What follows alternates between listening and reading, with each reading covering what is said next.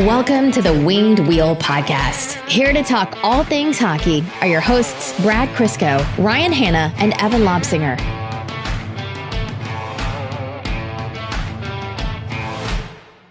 All right, you guys ready to hear the tweet of the day? Yes.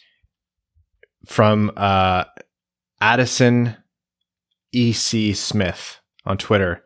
If Nino Niederreiter married Nick Bonino, his name would have been Nino Bonino. This this is factual. Those are the things I need to hear in this dark and bleak world. What are we even going to do for the next hour that's going to top that? Um, I can tell you a story about how I almost had to throw hands at the golf course today. Oh, I want to hear that. So five o'clock tee time, you know, twilight, so all the creatures come out from the bush to play. Um, in front of us, there's a twosome in a cart, just like an older couple. Front of them is a walking foursome, and then in front of them is a carting foursome. So tee sheets jammed. Behind us is a group of four in three carts. So anyway, we play the first hole, par four, whatever. Second hole, par three, whatever. Uh, fourth hole is par four. Um, waiting for like the lineup's already begun. So I hit my tee shot. Another buddy hits his tee shot. Another buddy hits his. Last guy hits his into the water, so he has to re-tee. Group behind us is now like starting to pull up, which is fine. And the one guy literally just gets out of his car and is like, "How many balls are we gonna hit uh, hit here, guys?" I, I just turned around, turned around. He was shorter than Brad, so you know he was taking. He had to get to the ring to Mordor. Um, I turned around. I was like, "Are you serious?" Like that's all he said was, "How many balls are we gonna hit here, guys?" He's mid twenties, and I, I was like, "He's like the group in front of you is already off the green." I was like, "Yeah," and they're gonna be sitting on that tee block for twenty minutes while the group in front of them is still teeing off. And I was like, "If you got a problem with that." I was like, why don't you go call the clubhouse to get a marshal out here and we could talk about it?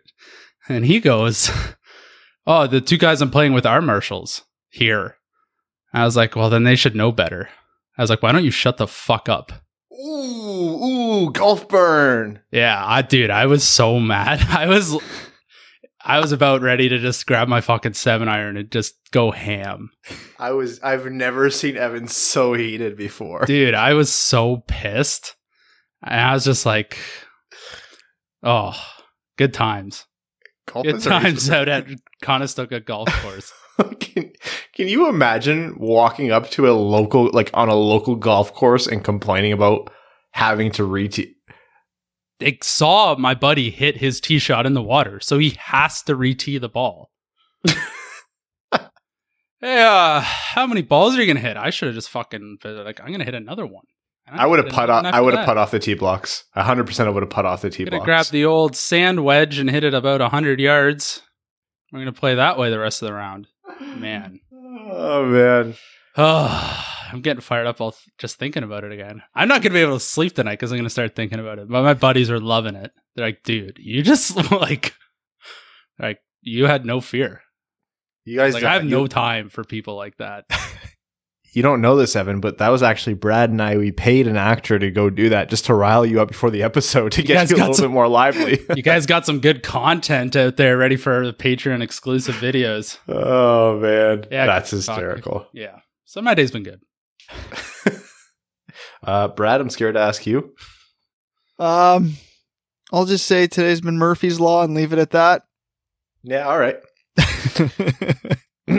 all right. Uh, well, I'm. Uh, I won't. Nothing's happened to me. I don't know. I'm fine. I'm sorry, guys. Maybe I'll go. I'll stub my toe later in solidarity. Uh, welcome to the Winged Wheel podcast. Uh, though we do talk about hockey, it is nice to know that uh, Evan does still live and breathe as a human being. I haven't actually seen anger from Evan in a long time, so that Oh, was. nothing gets me more mad other than that and someone tailgating me when I'm already going like 20 over the speed limit. The closest I've been to angering Evan uh, is when we happened to play in the same like work softball league. Like I played with my colleagues and he played with his, and uh, he just couldn't get the ball past me. I was playing first base and I was just like an auto glove out there. He could not at all hit past me. Remember the time I played for your team and I thought I jacked a homer and I just stood there? and then the guy just got it. it wasn't even close. you did a lot of hot dogging, yeah. Oh, I love it. Anyways, this is uh Detroit Red Wings podcast, or at least we do our, our best to be. I'm Ryan Hanna. I'm so very, very tired. And I'm Bubble Boy Evan.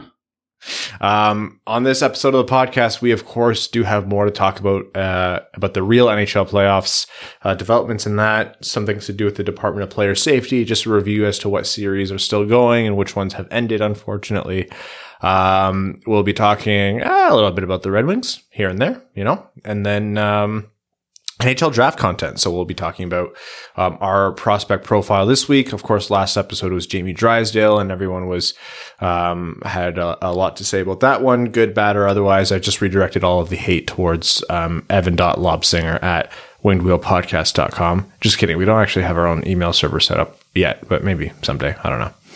Um, and then overtime. I don't know. Midweek episode. We'll get wild with it.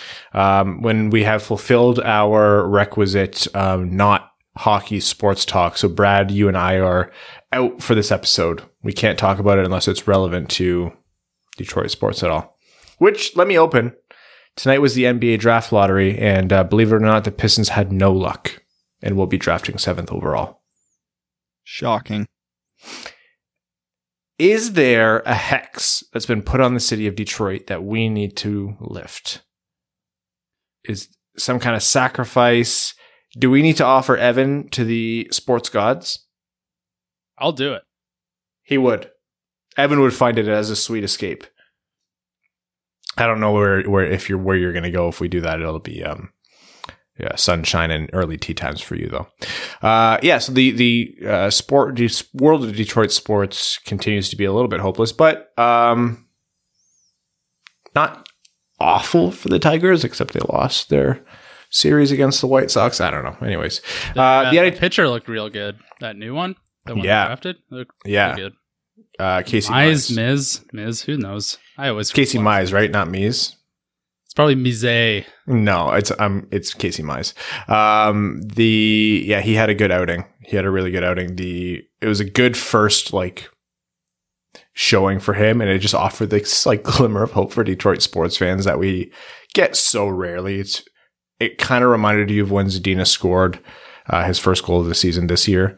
Um, and it would have been the feeling we would have had if Seider took the ice this year, but of course that wasn't to be. Uh, but for now, the Stanley Cup playoffs, um, it's no, it's slowing down now. We no longer have like 11 games a day starting at noon, and I'm super sad about it. Yeah, it's made my workday a lot longer because, you know, I don't get to watch hockey all day. There wasn't even a single game on today at the entirety of my my work day, which was the first since this the whole plan thing started. So I had to watch reruns from last night, which eh, there were some good games last night, so it wasn't the worst thing in the world. Yeah, the first game today started at what eight thirty, I think eight or eight thirty. I think it was eight. Yeah, that's the first period was ending just before uh, we started recording. That's rough. When the second game is like halfway through the second period, usually by the end of my workday, it's um kind of tougher to get through the actual work part of it. Yes. The um today today's games though, I'm trying to remember. Is it the Islanders playing right now? Yes, yes, the Islanders are up two nothing on the Capitals as we speak in the second period and the Stars and the Flames are playing later tonight. So, um, just as a quick update across the NHL, uh, Vegas took the series over Chicago. Colorado took the series over Arizona. Both of those were 4 1 in five games. Um, Tampa Bay ended up winning in the same amount of games against Columbus and Boston, similarly against Carolina. And so, still active, we have uh, Dallas with a 3 2 lead over Calgary. St. Louis or Vancouver with a 3-2 lead over St. Louis, um, Philly with a 3-2 lead over Montreal, and the Islanders with a 3-1 lead over the Caps. Uh, so a lot of good hockey still to be played, and um, in my mind, kind of a, a couple surprising three or four-one victories. Um, I would say I'm pretty surprised by Boston over Carolina in five. I, I, was expecting, well, I had predicted Carolina to win, so obviously I was just outright wrong about that. But I was expecting that to at least go a little bit further. I think they um um, they really missed Svechnikov after he got hurt. And was Brett Pesce out the entire series? Yeah. Uh, those are two very key injuries. And Svechnikov was an absolute horse in the not playoffs, but are actually playoffs, playoffs. And Boston, like, they're vets at this, right? Like, they've gone through the wringer, and this is just a good learning experience for Carolina. Um, so it was a, a bit of a disappointment, but I don't think there's there's anything for them to be upset about. For all the hype and talking we did about, well, not just us, everybody did about how unique the circumstances were, how chaotic these playoffs would be and the play-ins would be, and then of course the first round of the playoffs would be. The first round has sucked so far. Like there's been a couple series that have been interesting, but literally half the series ended in five games. Like the series, some of the series that we thought would be amazing have sucked. And you said Boston and Carolina was going to be great. And I thought that would maybe be the most entertaining series of the bunch. Nope. Carolina bows out in five. Um, you know, Washington Islanders looks like if the score holds up as it is now, that would have been fun, except the Islanders are just taking it to them. Colorado absolutely manhandled Arizona. If Darcy Kuemper didn't steal that game, the Colorado might have took that series in three. I mean, it's it's not been bad hockey. Like the the Columbus Tampa series was great for five games. I'll give it that. Like every game was good. Um, and thank God Montreal and Philly finally gave us some hate. Which yeah, we'll there's some uh, there's some bad blood now, figuratively and oh, uh, metaphorically. It's the one series giving us like really good content because we have dirty crap happening on the ice, a reasonably close series, and coaches saying insanely stupid garbage. It's this is the series we needed. Yeah, you need that kind of blood to be boiling and also spilled on the ice, I guess, to have this kind of excitement. And uh, Brad, your point's right. Like, obviously, this wasn't an absolutely thrilling rounds so far. Not in terms of the quality of the hockey played, but just in like the overarching storylines and how it's playing out. Anytime a series ends in five and you're a neutral observer and it's has the potential to be like a great series, you're a little bit sad. You want it to go to six or seven. Um, but the it's also kind of hampered by the fact that it's following an absolute wild play-in round. So no matter what the series was going to turn out to be, it was never going to look great in comparison. Was the play-in round that wild though? One series went the diff. One series went the distance. It doesn't one. matter. I don't think it matters the distance when it's a five game series. I think it matters the outcomes. Oh, like, it that was the crazy part. It was it was chaotic in the outcomes, which was nice um, to see some upsets to get some storylines. But I mean, outside of Montreal, the quote unquote upsets of the first round got destroyed in the first round of the playoffs. Like Arizona very clearly didn't belong. Chicago very clearly didn't belong. Uh, Montreal's yeah. treading water right now. I mean, they just uh, staved off elimination last game, and so now they're only down 3 2. And they've been keeping Philly off the scoreboard. They just couldn't score themselves. Um, I mean, the the petty side of me, which don't get me wrong, is a very big side of me, is happy to see these these teams that should have never been there in the first place just getting wiped because it's like well, NHL, what did you expect? Yeah, you get hot for a week and then you remember actual hockey needs to be played and, and, get, and these crappy teams get dusted. Um, for, like I said, for the NHL sake, at least Montreal's treading water. Um, and it's about to get a whole lot more interesting next game. Um, but them losing Gallagher is going to be a huge hindrance on them. But broken jaw, broken jaw, and and Alain Vigneault, ah, he's fine. It was a hockey play. Oh my god, how is, is there a coach? Okay, I'm not. I'm not talking about an actual hockey mind here, but is there a dumber coach than Alain Vigneault right now? I mean, oh, well, Paul Maurice said the almost the same thing about Matthew Tkachuk. Okay, hold, but here's the thing. Vigneault has a, a twofer in this first round. A, the, oh, he's fine. It was a hockey play. And then it gets revealed a day later that he's got a broken jaw is easily worse than what Maurice said. Cause at the time, like with Maurice's thing, there was varying opinions. Most people sided against him, but whatever. At least there were some people backing him. But let's not forget, Alain Vigneault is also the guy who got mad because Montreal put their top power play unit on the ice while up 5 nothing. Like, grow up, dude. And you're going to complain about a power play because you sucked that night? And then you're, oh. Yeah, what? maybe if this was um, bantam hockey, I would uh, know, Yeah. be okay with that. Or if there was they played with an imaginary puck and everyone got awards at the end of the game. But these are, this is this is the the real deal. These are the these are big boys. Yeah. They got to wear their big boy pants, and when uh, you lose, you lose. Like three three things about the the whole power play thing. One, this is a pandemic. Fans can't watch the game live. We're we're starving for any hockey content we can. We really don't want the game to be over with 20 minutes left. So I appreciate Montreal keeping us entertained. Two, if you think that stats don't matter for these guys because it's a team sport, you're wrong. This is how guys get extra uh, figures added to their contracts every year. So if I pick someone like Shea Weber, well, he's his contract's never ending. So let's say Jeff Petry, who's a UFA soon, pops a power play goal in the playoffs.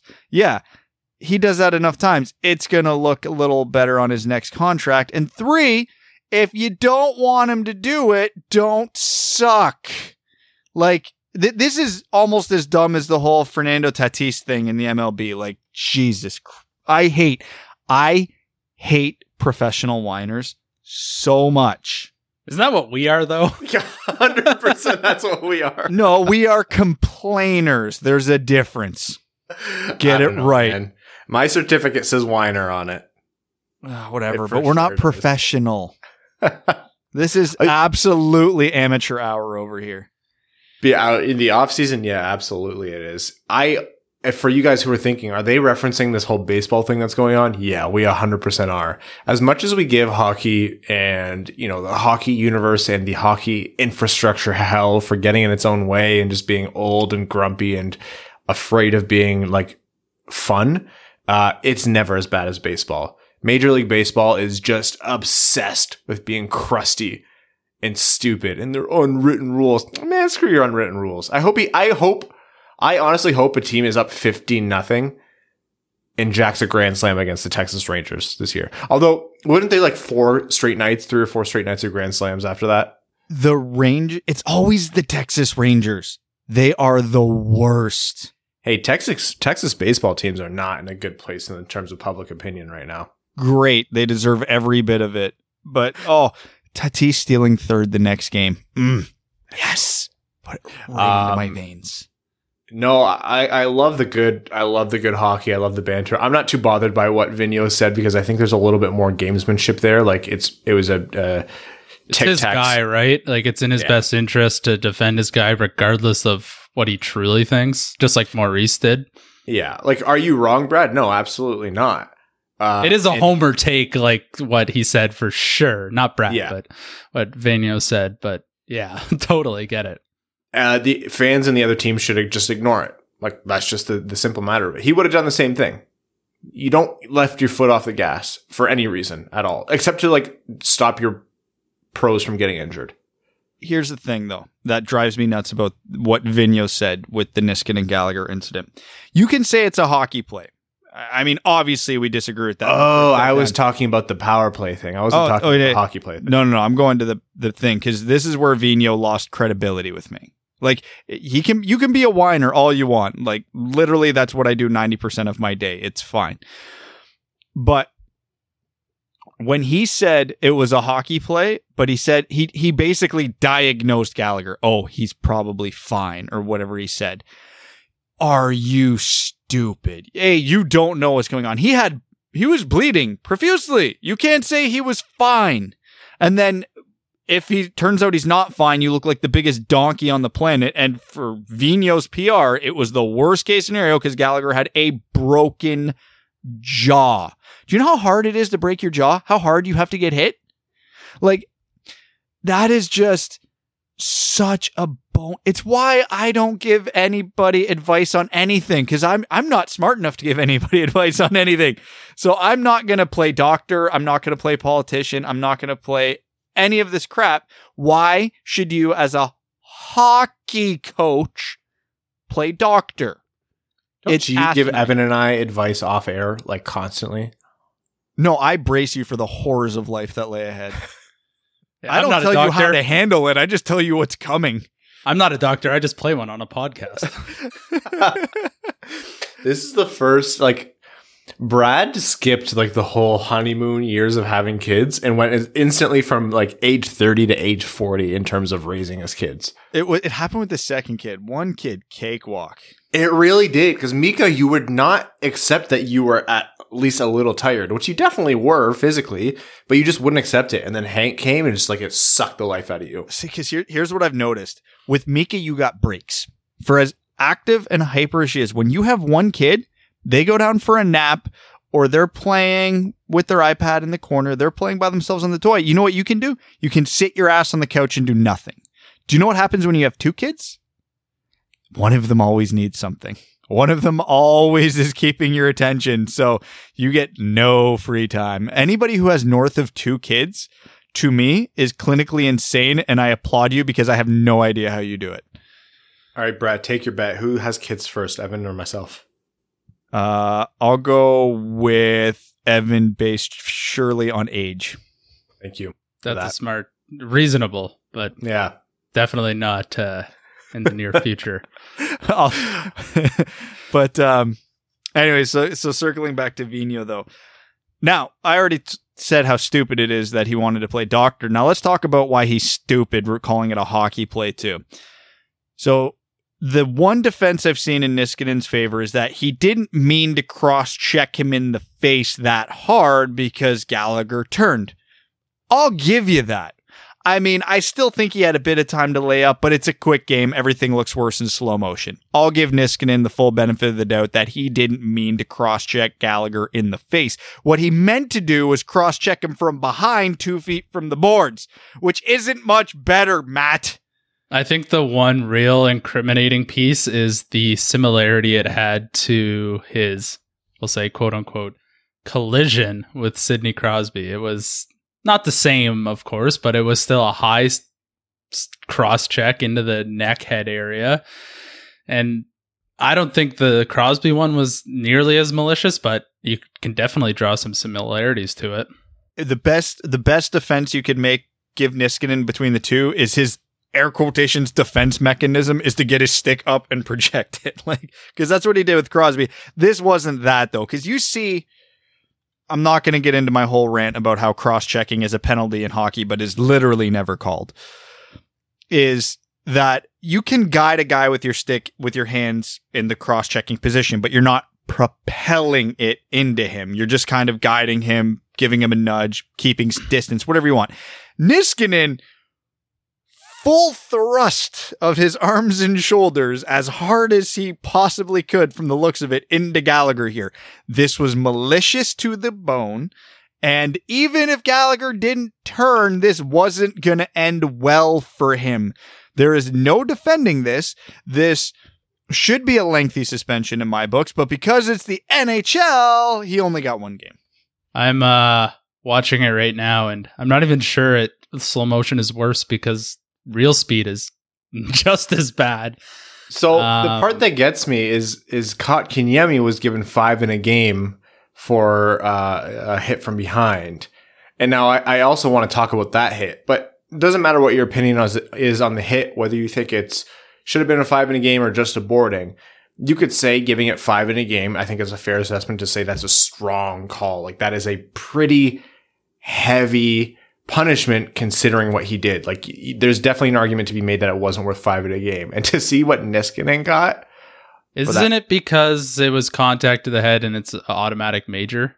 I well, the refs reviewed it, so this is where the I didn't actually see it, but I thought that's what the rule was. Yeah, so the the refs can call a major, and when they call a major, they can re- review it and reduce it. So we'll probably actually see this a lot more, where there'll be like a borderline play, and they'll just go straight to majors, so they can review it and knock it down to a two minute if they want. I mean, I agree with what Kotkaniemi did. He left his feet. Player, it was to the player's back. you and he, agreed with what he did. You agree with headshots. Oh, yes, absolutely. Brad. I agree with the punishment he got. What a He- goon. He propelled himself into Sanheim's head from behind. Sandheim was turning, obviously, but I don't even care about that. He was a foot away from the boards and he launched himself into his head. That should be a game misconduct 10 out of 10 times. Anybody who's arguing it is wrong. If you're making the argument of it's not called every time and that made it garbage, I agree with you. But that doesn't make this one wrong. It makes all the other times it's not called wrong.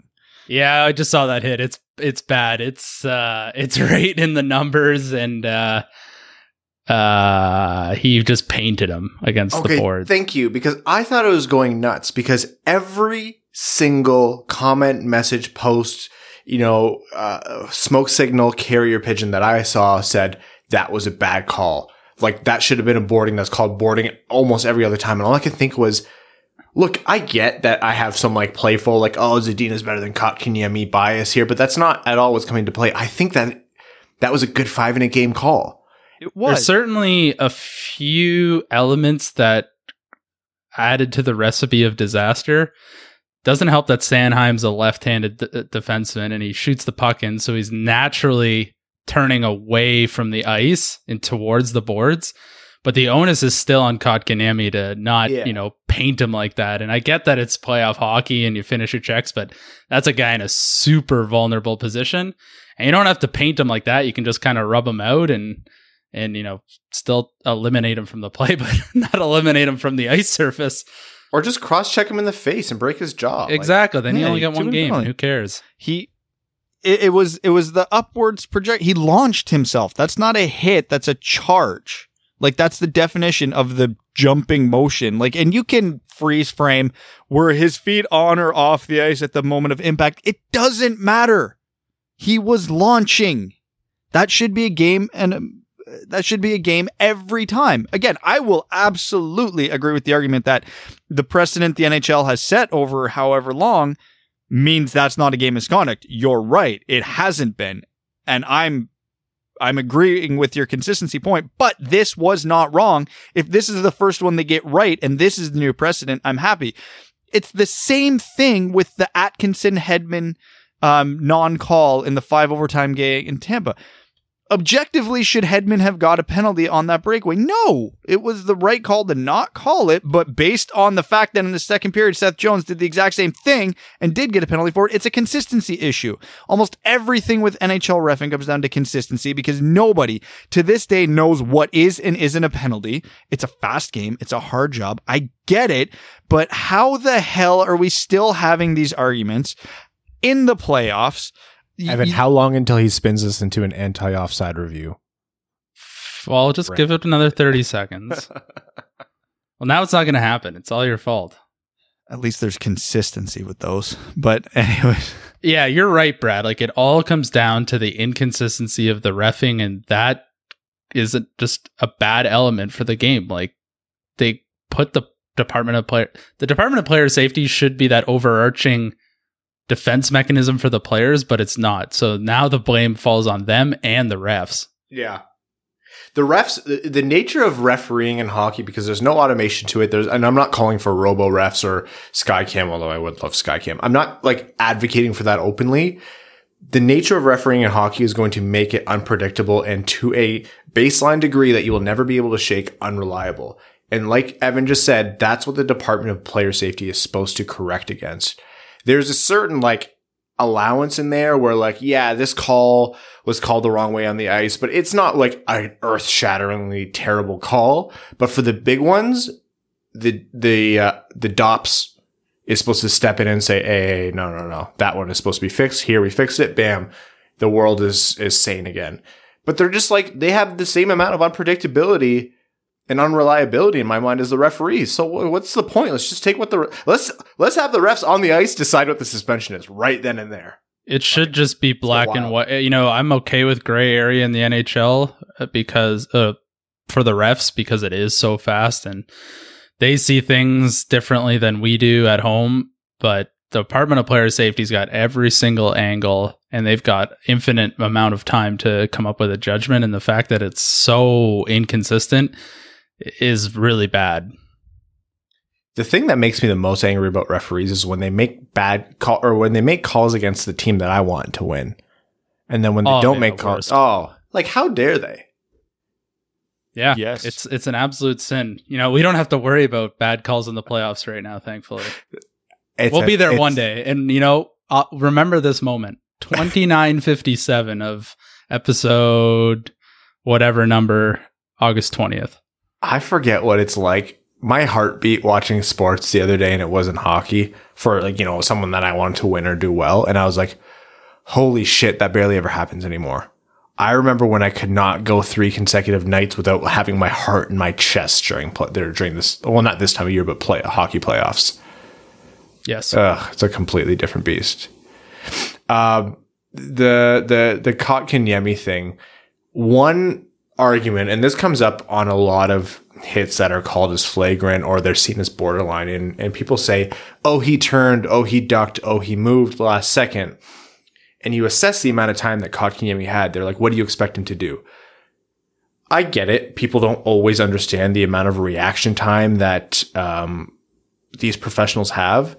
And they'll always say, What was I supposed to do? But don't be fooled. These are the best of the best in the world in terms of athleticism, reaction time, ability to control their body and their sticks. You will recognize a situation where they can't control what they're doing because A, it will happen in literally less than a frame that you see in slow mo, and B, it will look like a circus. Kotkaniemi could have slowed down. Kotkaniemi could have turned. Kotkaniemi could have done something differently. I always think of Brad Marchand's like extended elbows. Like he always leaves his elbows out for way too long. And he's like, it was a continuation of like a shot or a stride or some dumb shit like that. And you're like, some fans, they buy into it. Maybe they haven't played. Maybe they, they don't haven't watched for too long. Maybe they, or know, just maybe- because it's their team and they're like, "Yep, I'm behind this Yeah. guy all the time." And it's this isn't an elitist thing or a gatekeeping thing. Like I understand why people think it, but just know that the the margins are so fine in professional sports and especially the NHL. Their reaction time is so much better than that.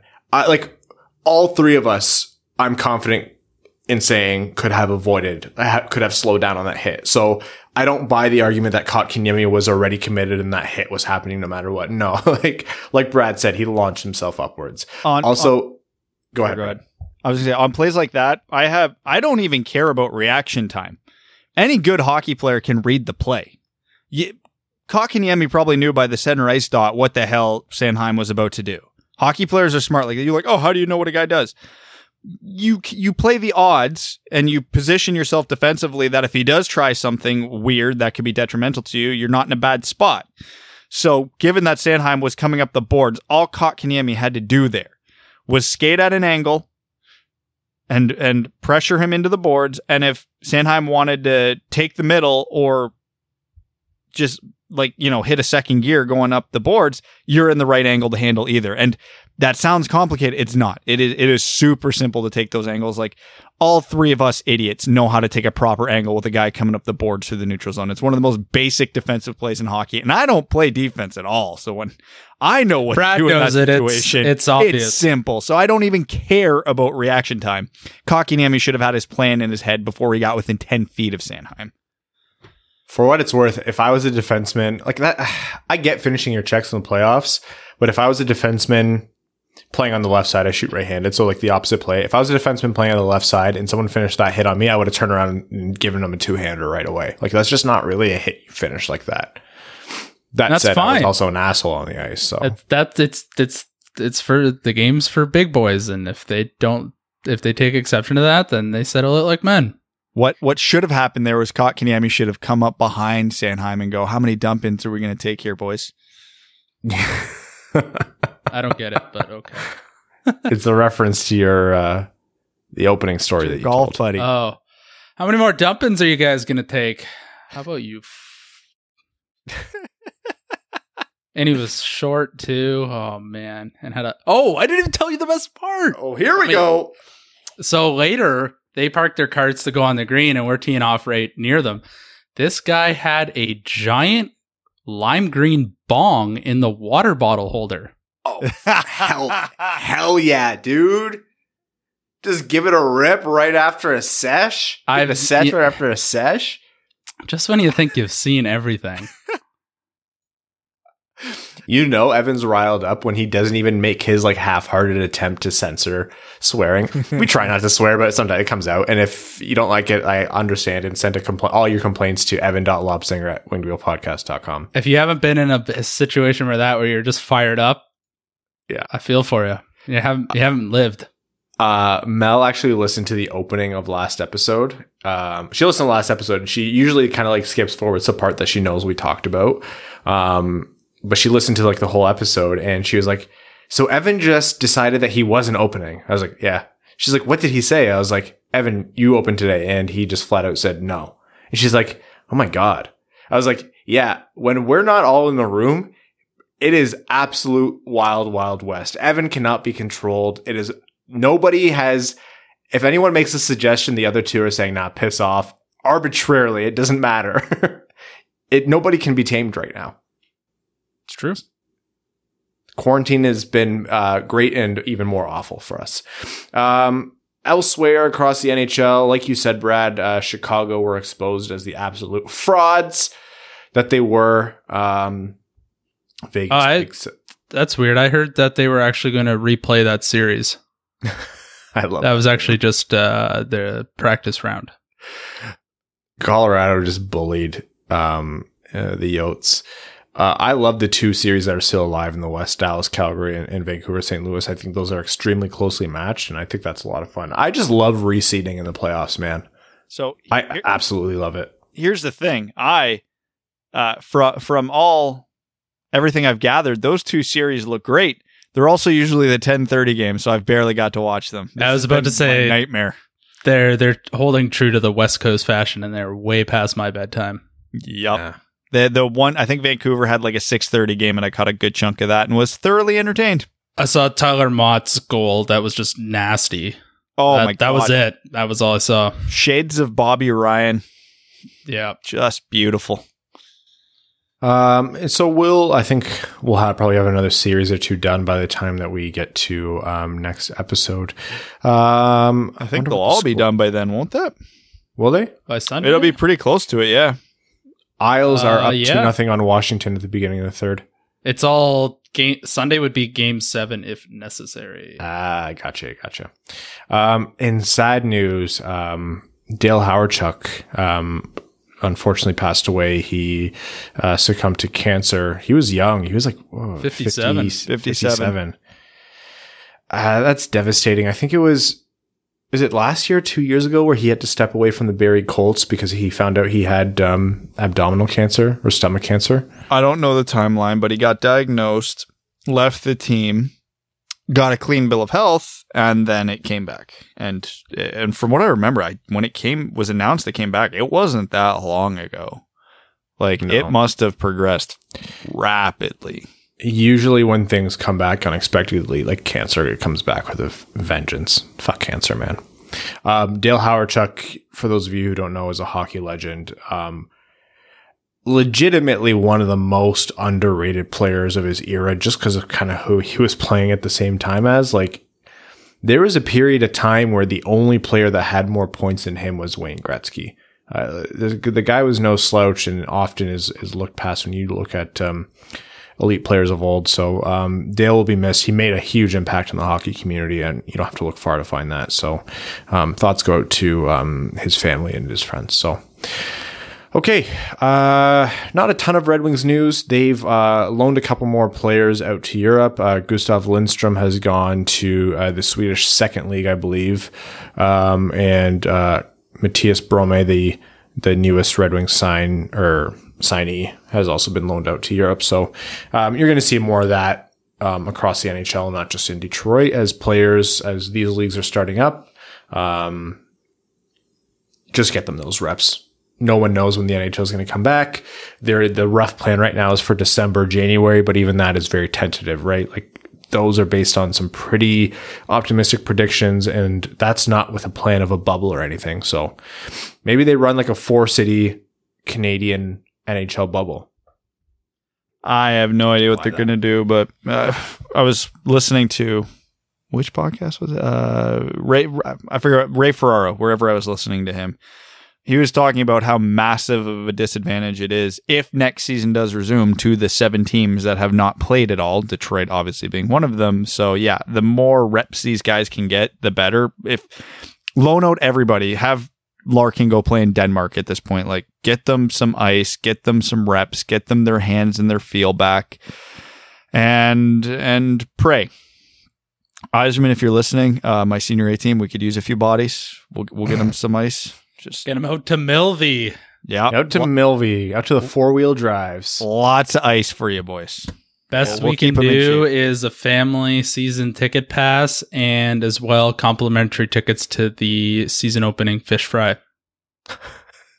We do Brad, a I would steak s- night. Thank you. I would sooner go to a season opening fish fry than a Milverton four wheel drives game. I'm not gonna lie to you. Buddy, Can we go to the meet the players, Ryan? we're we're not that. Do you have to meet the players? Do you have to meet the players night, Brad? Absolutely not. Can Ah. you? what about the the the the October or the Thanksgiving fall parade? Do you guys put a float in? I remember for New Hamburg we used to, and we used to just get hammered and build the float. Wait, So- the Firebirds had a float. How do Dude, I we not? got absolutely shit faced and then put it together, and it was so bad. I my two two favorite things about that statement. One, I can't believe a junior C hockey team had.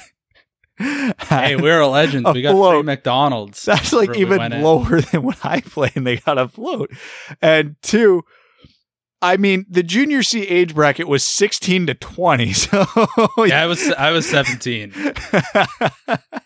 Brad, what would you do if after uh, one of your senior A games, like Evan and I didn't say anything to you beforehand, and you looked up and much like when kids go to like OHL games, uh, Evan and I are just holding Milverton four wheel drives jerseys and going from stall to stall, having the players. sign I'm just gonna have my hand out as they get off the ice to get the high five. no, I, I can't ha- forget the jersey. I can't have you guys there because my biggest fear in life is people I know watching me play hockey and realizing that I'm a fraud. Dude, yeah, that was always mine too. I never wanted anyone to come to my games. I played at a couple arenas before I blew my shoulder out that like that got pretty full, but they were all strangers and it didn't bother me even a little bit. If you put 10 of my friends in the stands, I'm not going to be able to hit the net even in warm-ups. Absolutely. I will say, Brad, you didn't start pumping your own tires until we got on the same ice together and I saw you play. And I like I'll, I'll admit it, like I hate Brad. I, I wish nothing but ill on him personally. Like I the guy sucks. Straight up this guy sucks. But Brad's good. Like you took a snapshot from the blue line casually and I was like, holy shit, like that was like that was a nice shot. Like I didn't think you, I thought I didn't think you could do that. Uh, and it was impressive. And I think I said it like I'm not an asshole. Like I'm, a, I'm I'm probably the most perfect person I know. For the people on YouTube, this is a joke. This is a bit. Please, it's a joke. He means it. He means it. He really really means it. And then only after that did we start getting the uh, the uh, highlight hero Brad Crisco stories in earnest before and during the podcast. I think Evan hates me for say, ever saying anything nice to you. Yeah, it's, it was a mistake. Evan played in a beer league with me at least, so he, he knows I can uh, f- f- I, I can suck in my actual league, but I can light up a bunch of people who can't skate in Monday night beer league. Yeah, That's how true. Evan described it. The first time he came back, I was like, "Hey, how's Brad's league?" And he Oh, went, it's bad. oh. he actually made that. It's like voice. every beer league. There's the tryhards and the people who don't care, and I am definitely the don't care. the uh the skill levels all are, are all over the place too. We uh so for reference, most cities will have A, B, C, and D beard leagues. We're, believe it or not, this was the A division, and there were teams that would beat us seven one, and then we would go up and beat other teams seven one. There was that big of a disparity. Uh, okay, before we get to, uh, this is a fun episode. That's all right. We can do these once in a while. Uh, but before we get too much more into uh, Brad's hockey career, let's dive into an emerging prospects hockey career. But I was with- just pulling up my elite prospects page. Yeah, I, I could actually sense that you were. Uh, and in order to avoid that, we're going to do this uh, episode's NHL 2020 NHL draft prospect profile, which is none other than Thomas Bordeleau out of the US NTDP. NTDP. Brad, you start us off because you're better at that initialism than I am. Okay, the USNTDP. Um, hey, would you look at this? A sub six foot, 175 pound forward. I can relate. Anyways, Um, so Thomas Bordeleau, uh, he was depending who you talk to, the offensive driver for the national team development program this year.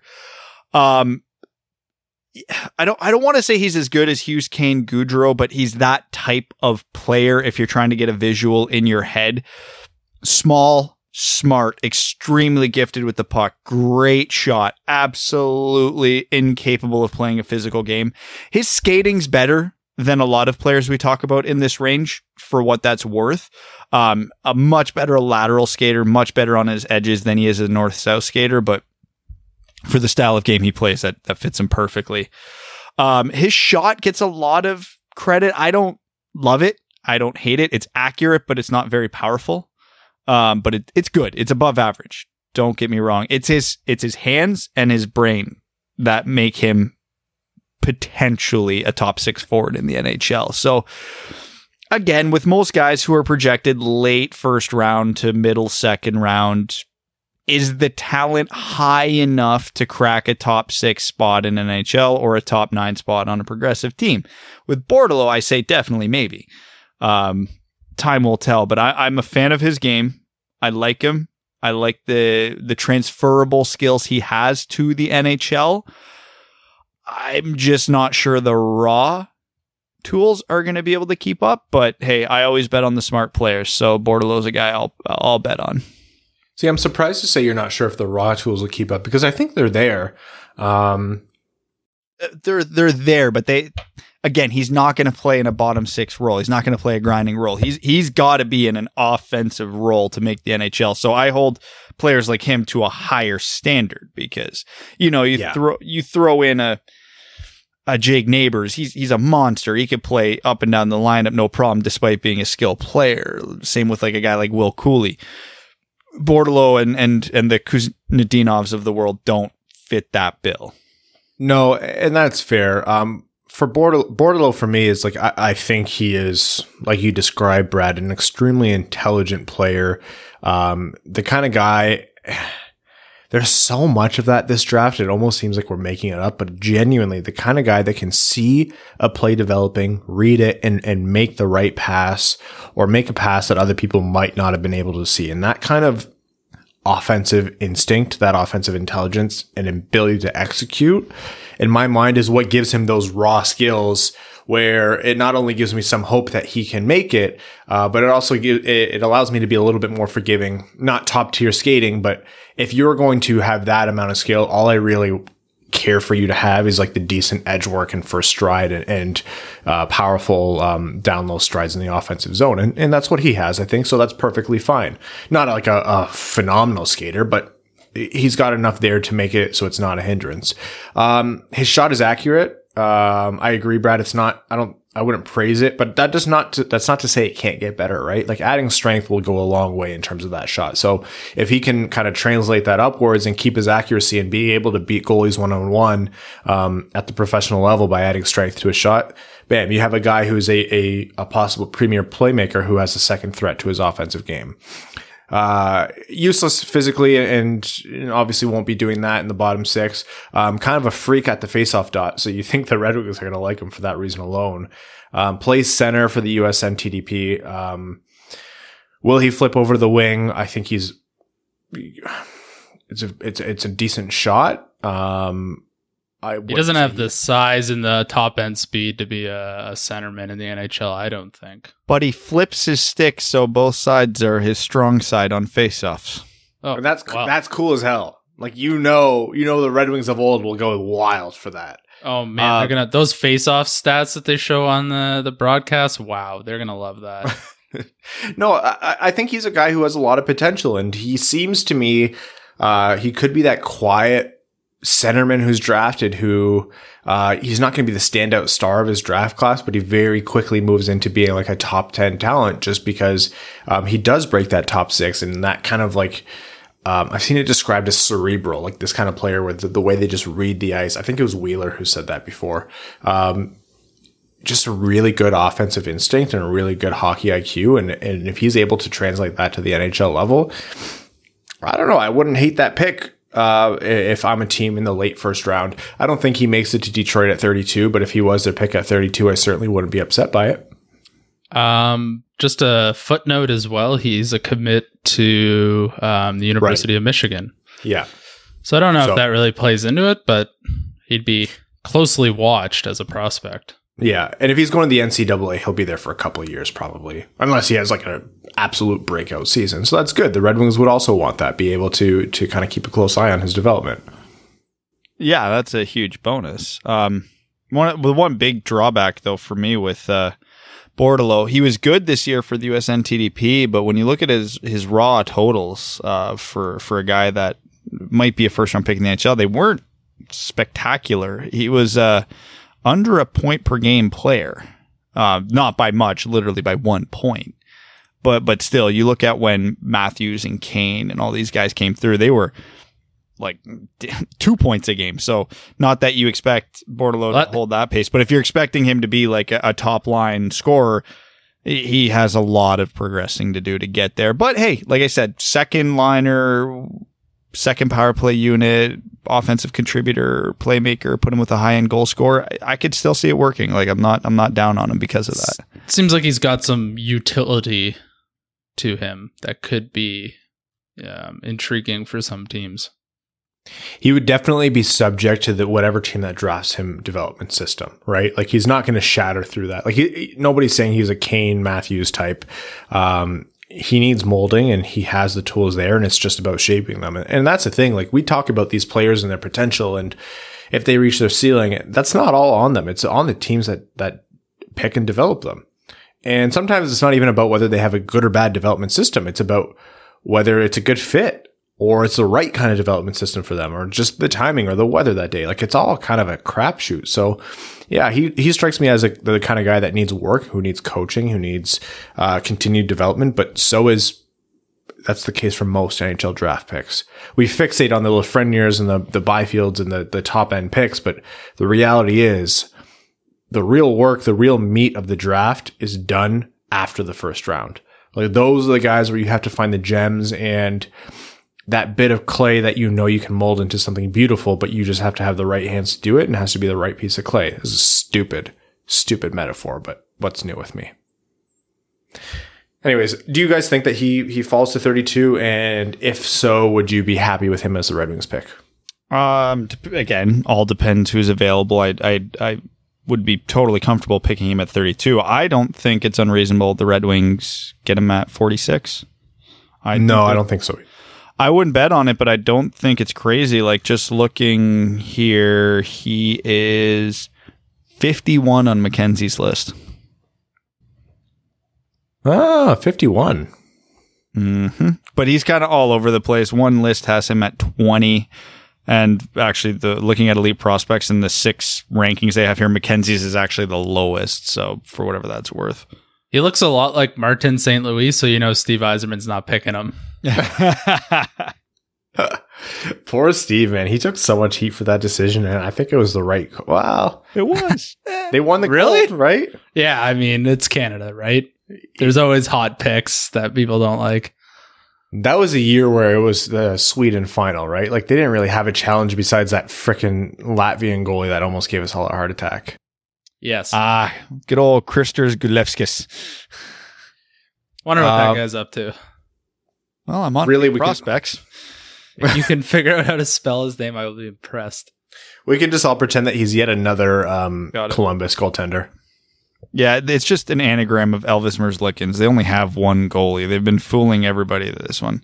And uh, Good Gudlevskis is playing for the Fishtown Penguins in the DEL and not putting up particularly good stats.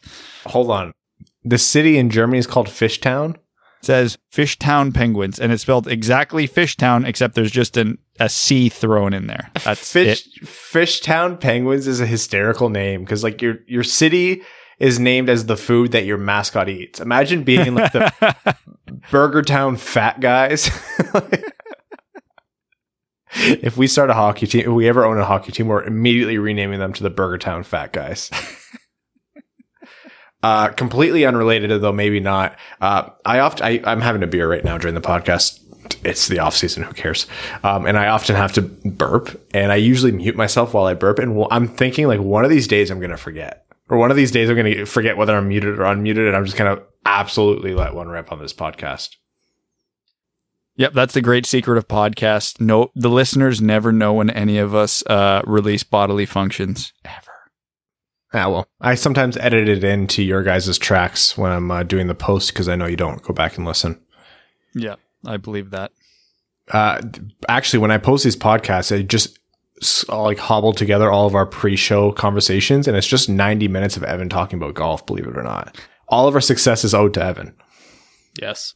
It's true. Uh, anyhow, uh, that's Thomas Bordeleau. Until next episode, uh, anything else before we wrap up and head to uh, overtime, guys? I don't think we mentioned it, but I think Matthew Tkachuk is not playing tonight, so that is a big loss for Calgary. How come? Uh, he's hurt. He got uh, sandwiched the other night, and Yes. Yes, was looking looking like- a few looking- games, I thought. yeah, but I think he was supposed to be a game time decision tonight, but Mhm. looks like he's not going. So big loss for Calgary.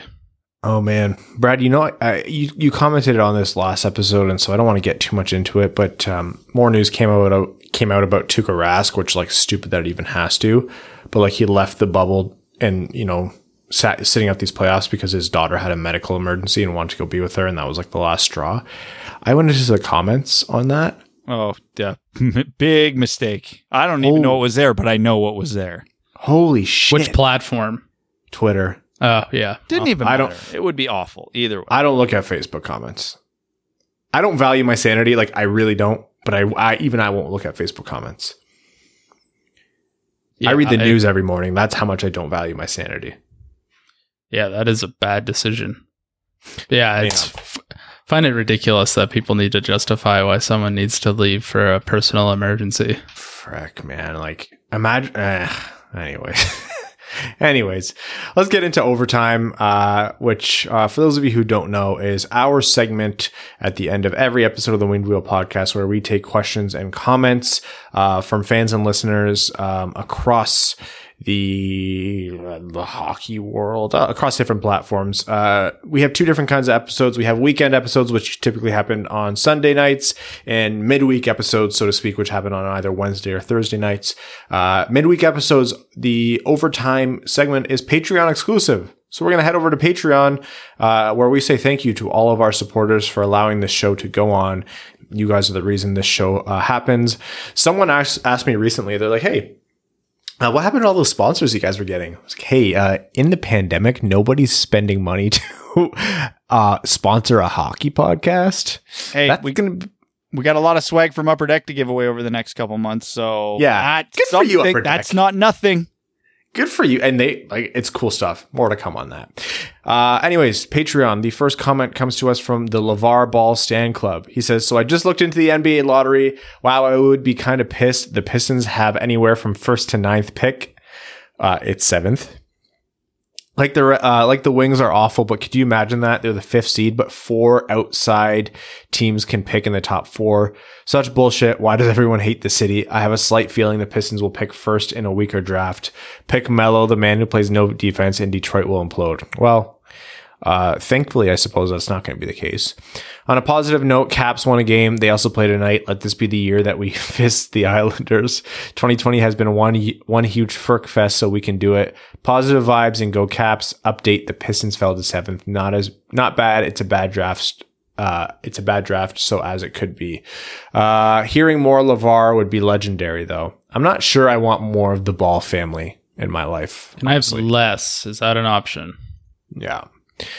Uh, Josh Terrell says, "How epic would it be if an NHL team actually pulled an Evan and tried to draft a player who's already been taken?" I love that. Everyone just takes Anton Lundell. I'm hoping that when um, Jeff Gorton walks up to the mic to select first overall this year, he accidentally says Alex Laferriere, who's like a third round projection. The best, the absolute best. Uh, Garrett TV says, "Hockey amigos, what's your all-time favorite non-Wings playoff series for the NHL? Mine might be the Cup Finals in '94 between Vancouver and the Rangers. I was already watching uh, Wings hockey for a few years by then, uh, but that was the first series where the scale of it really made sense to me. Seven game cup final, the Rangers ending a 54 year drought, Messier game winning goal, yada yada. A crazy game seven with the Canucks down one and hitting the post twice in a minute with less than five to play, and then a bunch of weird clock stuff that made the end of the game take forever. So much anticipation. Plus, after that was when the whole Trady Ashton stuff started rumbling, and then eventually was linked to Yzerman the following year after we lost to the Devils. It was a great setup for Detroit, New Jersey 95 final. Non hockey, the 06 Tigers Athletics and 07 Golden State Dallas. First ever NBA 8 1, uh, 8 over 1 upset We're both cool. Side note, I'm kind of rooting for the Colorado MacKinnons from here on out. They're legit and a blast to watch. Side note two, man, we are a ways away from competing. Roll four lines, boys. Let's go Red Wings. Oh man. Yes.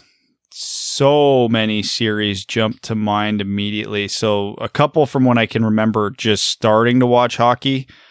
Uh Rangers Devils 94 in the conference finals was a trip. Uh Oilers Stars that huge upset in 97 and then the Oilers did it again the next year to Colorado. Um the Devils Stars final in 2000 was really fun. Uh I know I'm forgetting a few here but there was there were some absolute dandies in the 90s and i'm forgetting a ton of them. Uh just from an not that i had any vested interest in any of these and i actually hated them but the 2004 and 2010 cup finals were really fun uh even though i was pissed who won both of those. But hey whatever. A good series is a good series. Um, Vancouver, when they finally beat the Blackhawks, that was a fun series to watch. yeah. Yeah because they almost blew a 3 nothing lead on that one Yeah, that. W- oh, that's right. That's what it was. That They was an were- insane series. that whole series was nuts because Vancouver was up three nothing. Chicago came back to tie the series, um, three three. Then Vancouver went up in Game Seven, and then Jonathan Toews tied it late, short handed in the third of Game Seven. So like Vancouver was ready to melt down before Burrows popped it in overtime. That was a really good one. yeah, that was like whether or not you were a fan of either team, like you just got emotional watching that. Yeah, no, that was cool. Pick That was in Vancouver's heyday. Yeah. Pick any Montreal Boston series from the last 20 years. Uh 2004, 2011, 2012, I think. Always always a good time. It was four one. Always stands out. Yep. Uh, Cleveland when they uh, upset the Golden State Warriors. Love that one. Uh, any of the Pistons championships. I'm I'd not going for the non-hockey. This will take too long. Uh, Evan Beckner says, At what point does the NHL consider publishing the playoff edition of the rule book? It's obvious the games aren't being called anywhere remotely close to the regular season. I know we say this every year, but so far the first round has featured the most mind boggling and dangerous calls and non calls I've ever seen. Quinn Hughes cross checked and sucker punched repeatedly by Perron, no call. Brendan Gallagher butt ended in the jaw while on his knees and gets up spitting blood, no call. Kotkaniemi with a textbook two minute boarding, gets five in a game. No consistency, no accountability. Don't even get me started on goal challenges. P.S. Never take a pitch on 3 0. Never. I agree on that last point. We do disagree on the Kotkaniemi thing, but hey, like I said, there's definitely an argument to be had. Uh, Bert Crew, who, yeah, first time commenter and new patron. Bert, welcome and thank you for supporting the Winged Wheel podcast. Uh, they say, Hey, gents, first time commenter. With all the Drysdale talk last episode, he's ranked as the top defender in this draft, but where would you have him ranked among the top defensemen of next year's draft? As much as it pains me, the Red Wings will probably be picking among the top of the draft next year as well and have a shot at an elite defensive prospect. You don't go into a season expecting to lose, but Stevie knows where this team is competitively. Wouldn't we be better served taking the elite forward this year, knowing what's at the top next year, or is Drysdale that far ahead of the D in the 21 draft? Thanks, guys. No, I think you got it perfectly. Yep, I agree fully. I think again we've got a full year for things to change, so hopefully everybody takes it with a grain of salt and doesn't sit here and say Brad said Brandt Clarke's better than Jamie Drysdale a year from now, and Brandt Clarke just completely flames out. But I would have Drysdale three or four. Um, uh, ranked in the next draft. I really like Brandt Clarke and Carson Lambos, and I think Drysdale and Owen Power will be interesting because they're such different players that that could be a fun argument if they were in the same draft. Um, Joe Delia says, "Hey guys, with the cap being frozen and with ownership not taking, uh, making as much money because of the pause, do you think owners will tell teams to not spend to the cap and try to lose salary?" Uh, yeah, that's definitely going to happen. And so we see that eighty. I, we mentioned it before, but the eighty-one and a half million dollar cap, it's going to be lower than that for a lot of teams, just internally. What about Detroit? Do you think the Ilitches will allow Stevie to take advantage with this or with the low attendance this year and the possibility of not having fans in the stands for next year, make it tighter for Stevie? Just want to hear your thoughts on how you guys think, uh, how you guys think things will sh- uh, go down in the fall. Thanks. It's going to be interesting to see how Stevie can pitch what taking on bad contracts as an investment because you want to make money, you have to win. If you have to win, you got to make moves that are best for the team. But the moves that are best for the team right now are going to literally be throwing money away. So uh, glad I'm not the one that has to be in those negotiations. Scared money don't make money. uh, Evan Evan's investing notes, a new episode of the podcast. Um, no, d- definitely. I, I think there's. I don't want to pretend and say the Ilitches are infallible in terms of money. I think they have it. I'm not sure you don't bring in a guy like Stevie who wants to execute his plan and then pass up on literally the best opportunity he has to improve this team beyond what he can do just by re- drafting regularly. And that includes the draft lottery. He is more likely to improve this team by taking advantage of the cap situation that Detroit has than he does of winning the draft lottery. And I mean that. Uh, C Nods says, Hey guys, let's say Oilers let Athanasiu walk. What do you offer him if you're Stevie Y?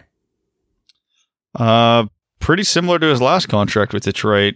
Couple years around that three to four million dollar mark. Nothing long term.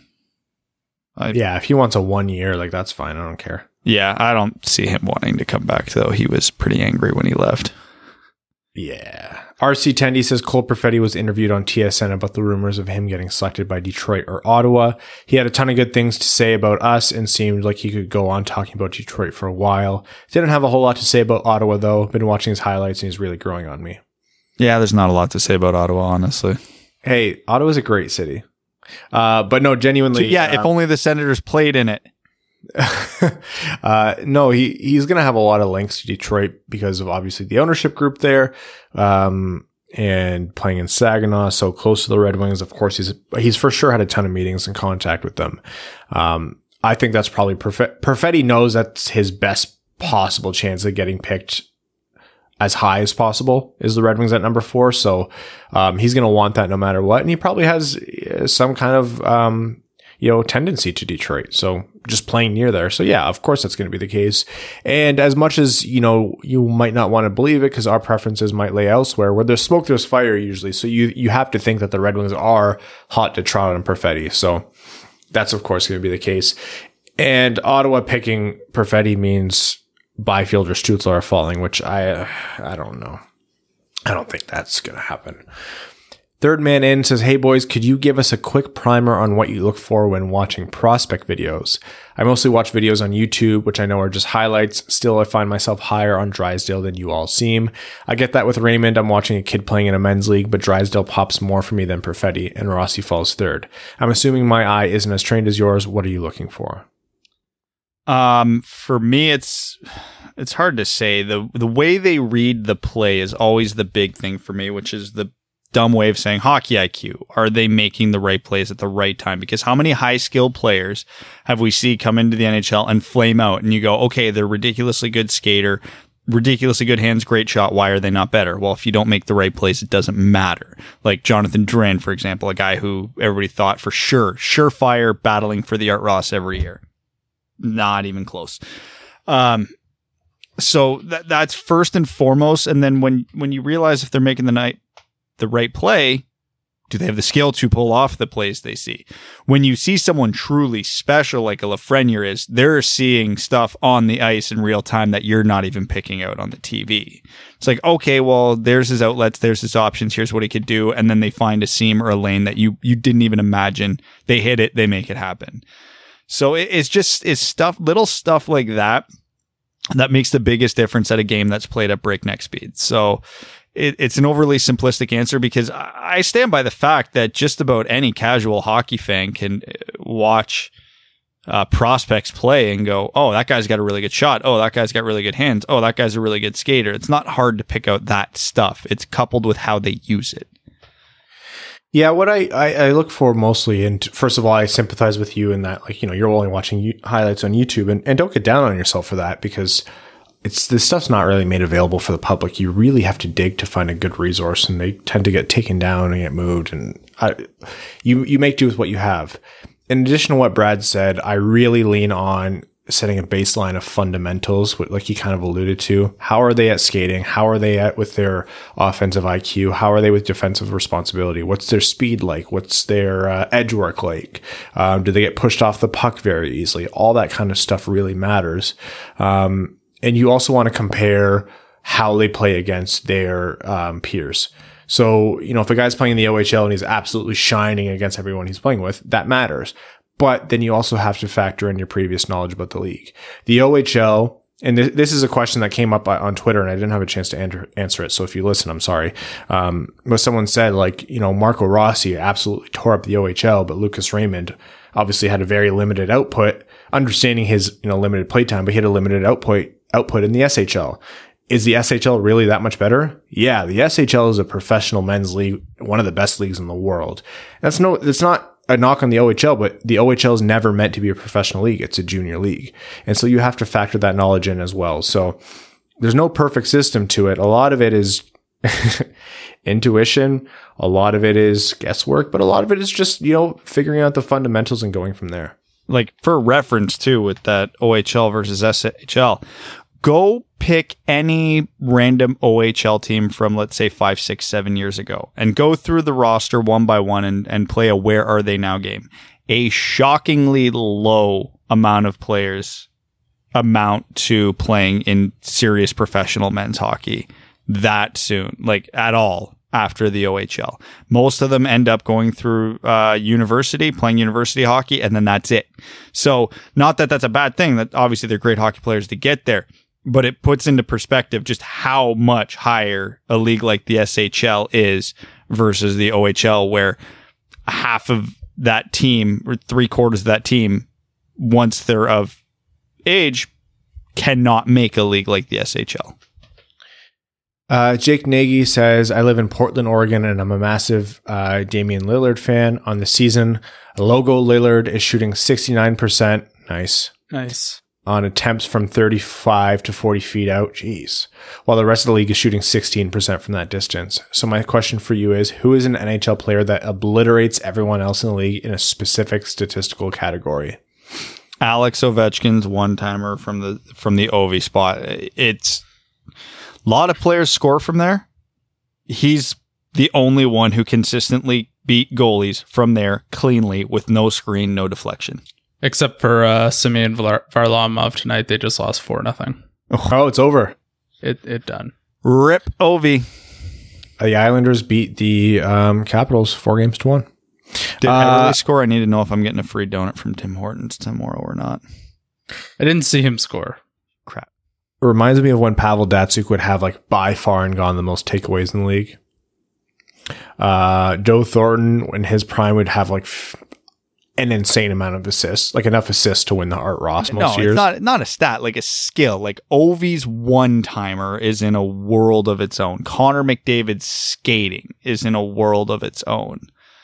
Like Um, Michael Barry says, Hey, hope all is well. Jim Rutherford came out and said he fully supports Jack Johnson. What are some Red Wings players that Holland loved that you just didn't understand?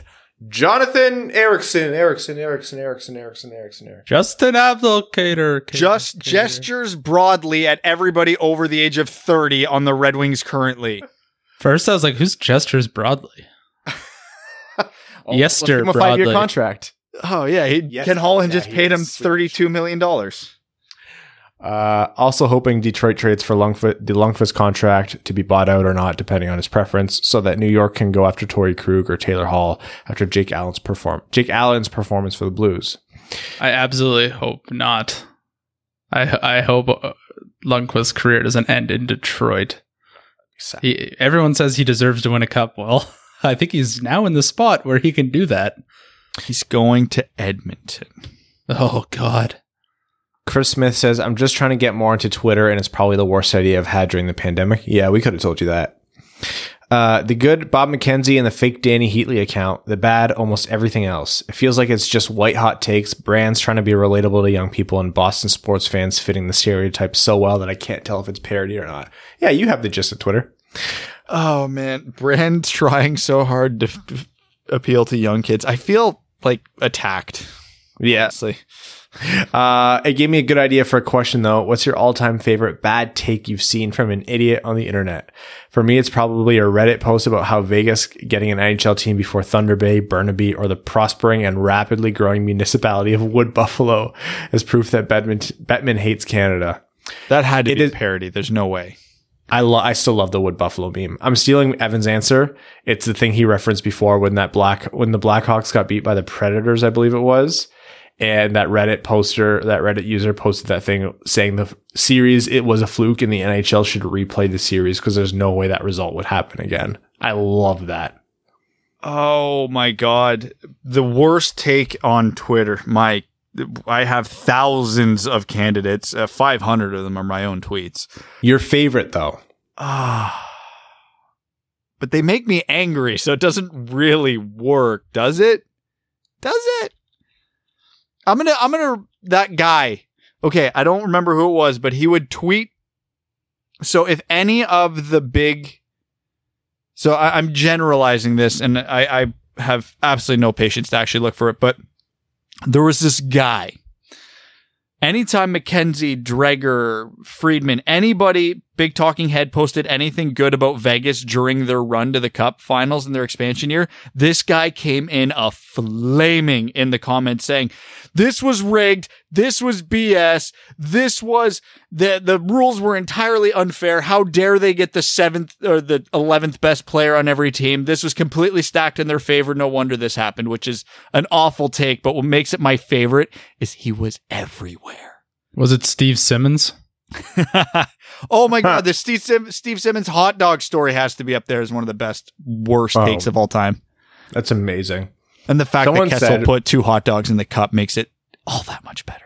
Someone said something in defense of Steve Simmons. Like, he asked the tough questions. I'm like, look, I'm not going to get into the merits of journalism. I'm not a journalist. I don't have to do the job that these guys do. I'm not going to pretend to be able to comment on that in an absolute form. But if you put out an obviously bullshit article or a take or whatever he did about Phil Kessel eating too many hot dogs, you deserve literally all the ridicule you get. And I hate when reporters don't report on tough things to maintain access in the room. I think that's bullshit. And I think that's how we escape real stories, sports or otherwise. Um, but you have to have some semblance of self preservation. Like everything that happened when he reported that Matthews contracted COVID 19 which obviously was uh, a leak. And, you know, some people said, well, that's his responsibility as a reporter. And other people said, no, like there was not necessary to release a player, blah, blah, blah. Matthews didn't take well to it. The team didn't take well to it. And I guarantee you they would have been way more forgiving if Steve Simmons wasn't the same doorknob who posted the hot dog story. Yeah. Yeah. Anyways.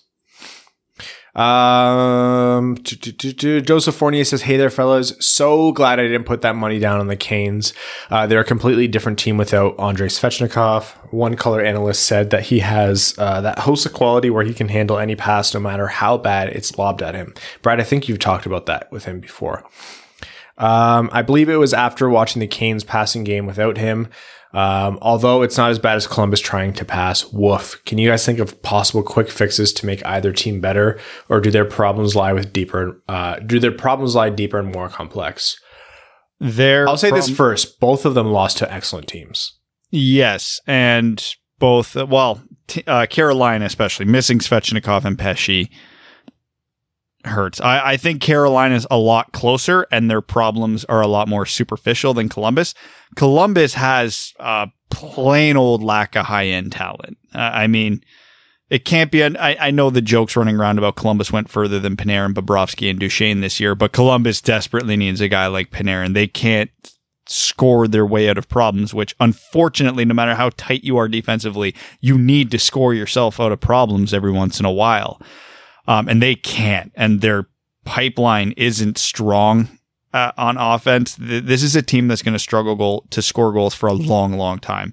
I think Carolina uh, just put Pesce in there and Svechnikov in there, and they gave Boston a much tougher time. And let's not forget, Boston was the President's Trophy winner this year. So it's not like with the with the round robin reseeding bullshit. Boston is the fourth seed. They shouldn't have. They shouldn't be the fourth seed. That was stupid. But I, I think Carolina next year, if they come in full health and um, get a bit more stability in net, I, I think we're talking about a potential cup contender there. I, I really like what they've done. They just they don't need to get superstars to be great. They already have a few. Sarah um, Siv wrote a great article and the headline in the first couple of paragraphs were excellent, I thought, which is that Carolina has now enjoyed its honeymoon period of like being the un- improbable underdog and like the fun story and like those bunch of jerks and the storm surge and all that. But now they're in their period of expectation and the fans see the team they've built and they expect success and they have to continue to build on that. And I think that's absolutely true. And I think they will continue to do that. They got a little bit of a funny ownership situation, but to, besides that, like Rod Brind'Amour is no joke and, and they're going to continue to try to build a great team there. Um, goes on to say, weak down the middle, but trying to go deep for your generational franchise goalie. Put your centerman in a Stay Fresh cheese bag and let them literally do nothing until you sneak into the playoffs. Stay Fresh cheese bags, the official cheese bag of Suzuki, Danault, and Kotkaniemi, Kanyemi, Kotkaniemi, Kanyemi. That's how, that's how I said his name until like probably a year after he was drafted. It was really difficult. Um, okay, that is this episode of the Winged Wheel podcast. We will be back on Sunday. We will have more to talk about. Uh, Evan will inevitably have uh, gone to prison and needed us to bail him out uh, for a golf related altercation. But until then, we'd like to thank everyone for listening. All of you who are leaving us five star reviews on iTunes literally cannot tell you how much that means for the show. It helps us grow and expand more than anything else that we can do. So, uh, thank you all so, so, so, so much for that. All of our Patreon supporters, uh, you guys are the uh, heartbeat behind the show and our name level sponsors. The septic tank of that bitch, Carol Baskins, Arjun Shanker, Greach, Jeremiah Dobo, Jake Kiefer, LeVar Ball Stand Club, Brad Smith, Andrew Bohan, Scott Martin, Jacob Turner, Matt McKay, Brandon M., Matthew M. Rice, Luke Johnson, Kalen Wood, Hassam Al Charlie Elkins, Hana Lee, Obeer Juan Kenobi, Trevor Pevavar, Alex Ott, Ashley Van Konet, Chris Frank, Connor Leighton, Matthew Keeler, Simon Anderson, Antonio Gracias, John Evans, Quaz, and Stan Olson. Thank you all. Until Sunday. Thanks for tuning in to the Winged Wheel Podcast. Be sure to check out wingedwheelpodcast.com, where you can subscribe to the show on iTunes, Spotify, or wherever you get your podcasts. You'll also find links to other ways to support the show, such as Patreon, official podcast apparel, and more. And don't forget to follow the show on Twitter at Winged Wheel Pod. And of course, the hosts at Brad Crisco, at Ryan Hanna WWP, and at Hockey Town Evan.